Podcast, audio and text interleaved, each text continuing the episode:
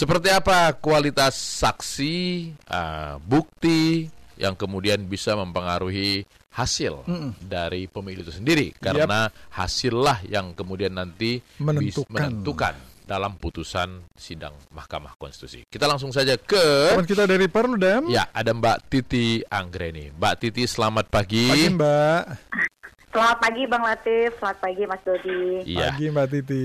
Jadi Mbak Titi tadi malam hadir di MK atau memantau sidang sampai jam berapa? Kita mantau sidang sambil mimpi-mimpi. kadang tidur, kadang bangun, Iya. kadang tidur, kadang jadi kita menyesuaikan dengan apa namanya mood sidang. gitu Iya, ya. iya, iya, Jadi iya. Mbak Titi mungkin Kalau- bangun kalau- nyiapin sarapan, nyiapin sahur, karena udah selesai puasanya. Kalau kalau kuasa hukum terlihat ngantuk-ngantuk kita ikut ngantuk. Iya iya iya iya iya. Jadi kalau kayak nonton bola tiba-tiba suara komentatornya Dekat-dekat makin ini, cepat itu iya. berarti udah mau gol nih bangun gitu ya. ya. Mbak Titi uh, banyak sekali persoalan yang muncul dari para saksi kemarin mulai dari Iya. DPT, dukungan kepala daerah, kemudian penggunaan Situngnya juga. anggaran, situng, BUMN yang bisa dianggap uh, relevan untuk kemudian mempengaruhi hasil itu di bagian mana sih? Em, ini ini ini tidak ada urusan dengan eh, 0102 ya, Iya, tetapi iya, iya, hanya berdasarkan dari persidangan. Hmm. hampir tidak ada ya kalau kita bilang eh, yang mempengaruhi hasil. Dalam konteks angka kalau kita bicara yang kuantitatif dulu begitu. Hmm, karena soal DPT misalnya soal DPT itu kan eh, 17,5 juta yang didalilkan. Ada yang usia kurang dari 17 tahun ada yang lewat dari 90 tahun Eh, tetapi kan itu tidak serta merta mengatakan bahwa mereka invalid gitu ya karena kalau usia belum 17 tapi dia sudah kawin eh, DPT Mm-mm. kita membolehkan Mm-mm. Lalu kemudian eh, di atas usia 90 tahun, angka harapan hidup orang Indonesia konon katanya membaik begitu ya, sehingga eh, ada orang-orang yang memang usianya di atas 90 tahun. Jadi dalam konteks mengkorelasikan itu, walaupun misalnya kalau kita awam menjadi sedikit masuk akal, tetapi kalau kita apa mengikuti betul dan mengikuti aturan main pemilu itu tidak serta merta membuat DPT itu menjadi tidak sah gitu ya. Hmm. Lalu soal yang eh, ganda. Memang tadi disebutkan oleh misalnya Pak Agus Maksum, dia datang ke suatu desa, eh, suatu RT, mencari 9 orang, empat orang ketemu, lima orang tidak ketemu.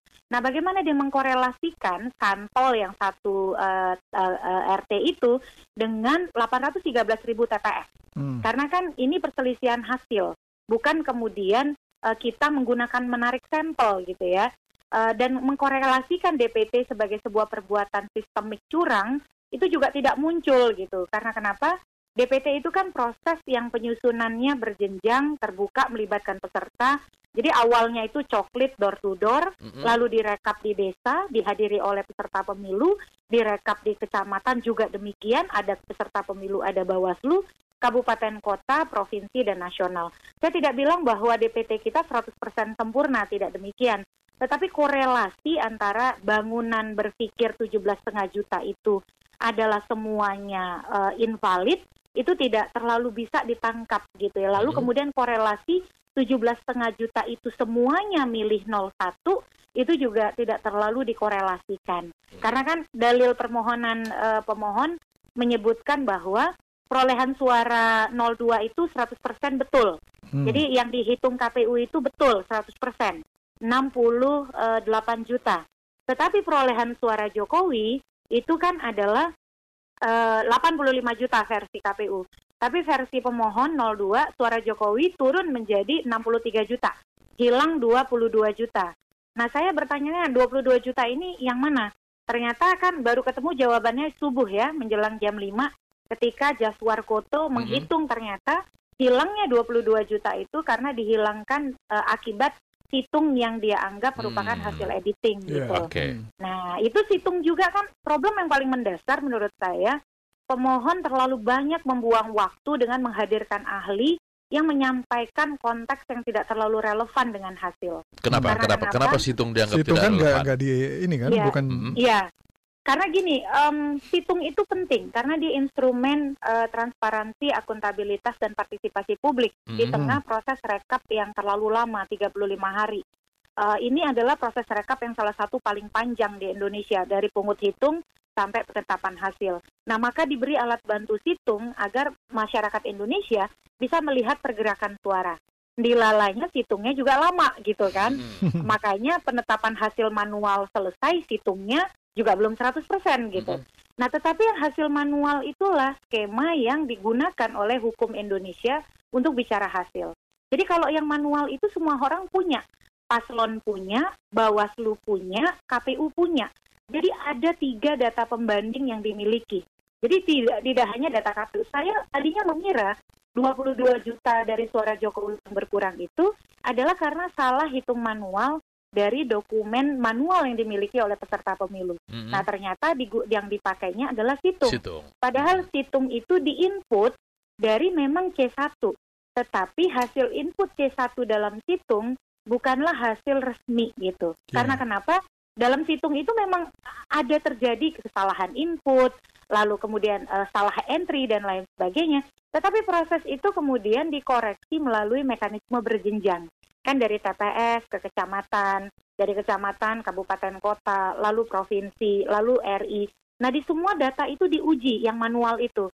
Datanya eh, paslon 01 dibawa, 02 dibawa, Bawaslu dibawa, KPU dibawa, dibandingkan, disandingkan. Nah, itu yang dihitung. Karena eh, apa namanya yang saya tangkap semalam adalah seolah ingin eh, mengkonklusikan bahwa karena situng ada tren salah input yang hanya menyangkut paslon 02, maka kemudian situnglah yang menjadi eh, apa rujukan kita di dalam menetapkan hasil. Nah, Hmm. padahal salah-salah input, salah-salah catat itu semua sudah terkoreksi secara berjenjang dalam hitung manual Oke. yang dihadiri peserta pemilu, Mm. yang dihadiri oleh Bawaslu.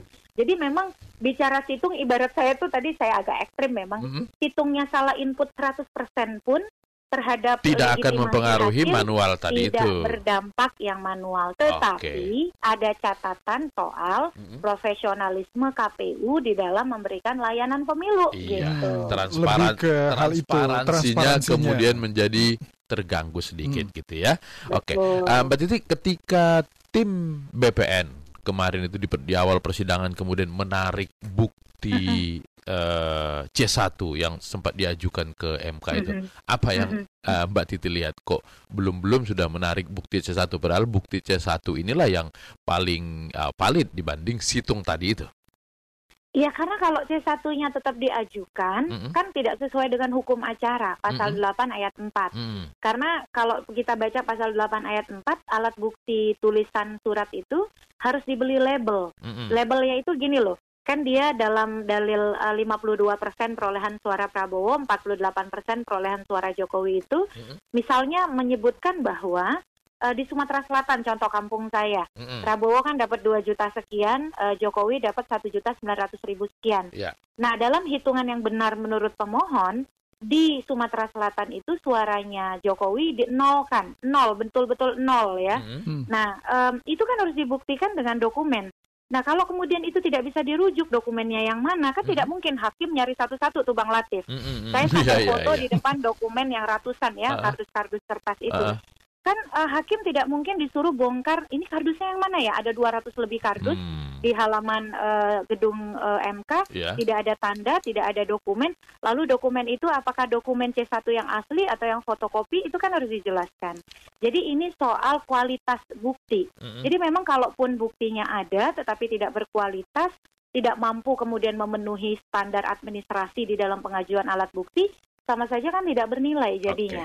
Nah, Ya. jadi saya kira memang Pak BW ketika dia mengatakan oke yang belum dilabeli kami akan tarik, Mm-mm. itu memang sebagai sebuah pilihan yang paling rasional gitu. Oke, Eh, Mbak Titi, ini kan sidang terbuka, publik kita banyak juga yang kemudian menilai dari perbincangan-perbincangan di dalam Mhm. persidangan.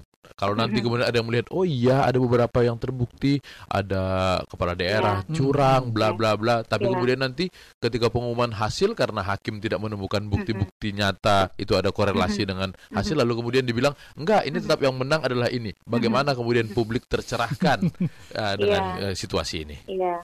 Ini ibarat pepatah yang sangat eh, ini kita kenal di Indonesia ya. Ah, Jangan karena nila setitik rusak susu sebelanga. ah, ah. Kan begitu ya. iya. Jadi jangan sampai kemudian karena perbuatan curang yang misal Di satu TPS saja. kuantitasnya itu Oh. eh, dua persen, lalu suara rakyat yang 98 persen Hmm. harus dianggap eh, rusak semua, dinegasikan. Ah, Itu contoh ilustrasi. ah. Karena ini adalah perselisihan hasil. Jadi Hmm. Namanya perselisihan hasil, bagaimana kita mampu mengkuantifikasi dalil-dalil curang itu dampaknya pada hasil. Memang seolah-olah kok menyederhanakan sekali kecurangan kok dibiarkan. Mm-mm. Bukan berarti kita Ya. membiarkan kecurangan. Pengalaman putusan MK 2004 contohnya, Mm-mm. kan ketika MK menolak permohonan Pak Prabowo Hatta, Mm-mm. itu dengan dalih bahwa ia memang ditemukan Mm. ada kecurangan, ada eh, maladministrasi, Mm. tapi tidak signifikan mempengaruhi hasil. Mm. Nah, terhadap yang maladministrasi Iya. itu MK bukan di amar putusan tetapi di pertimbangan hukum Ah, itu membuat rekomendasi-rekomendasi. Mhm. Misal soal noken. MK mengatakan noken itu memang konstitusional tapi tidak boleh praktiknya itu tanpa hukum.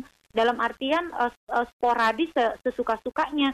Eh, kalau mau ingin melakukan noken, maka noken harus diadministrasikan dengan baik sesuai dengan prosedur dan tata cara teknis administrasi pemilu. mm. Nah, itu masukan-masukan dan perbaikan yang nanti harus ditindaklanjuti oleh pembuat undang-undang, oleh peserta pemilu yang nanti akan masuk DPR, ya enggak, oleh Hmm. KPU. Bahkan kalau memang nanti ternyata terbukti, misal KPU ini tidak kredibel, tidak profesional, mengarahkan dalam skala-skala tertentu, Mm-mm. Eh, maka dia bisa dilaporkan ke DKPP untuk mendapatkan sanksi Iya. lalu kemudian ternyata ada perbuatan e, menyalahgunakan jabatan, kan proses pidana bisa kita tindak lanjuti gitu. Tetapi sekali lagi kuncinya adalah karena keadilan pemilu bukan hanya dihilir di MK, be- berproses dari mulai awal ada Bawaslu, ada DKPP dan lain sebagainya. Proses di MK makanya spesifik soal hasil, Bang.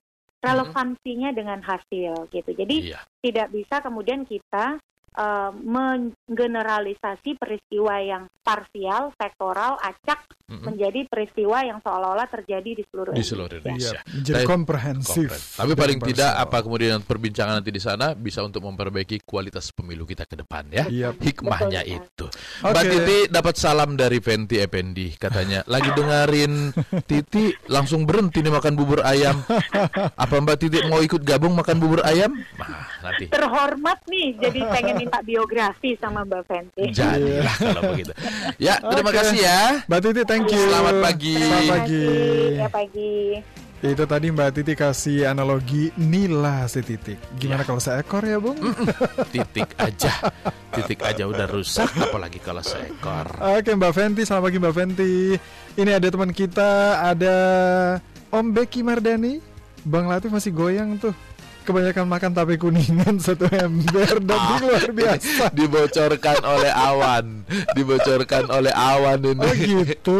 Jadi kemarin awan pulang Ah. dari Kuningan, Ah. dia bawa tape satu untuk Bung Beki, satu untuk saya. Terus Bung Latif? Langsung dong.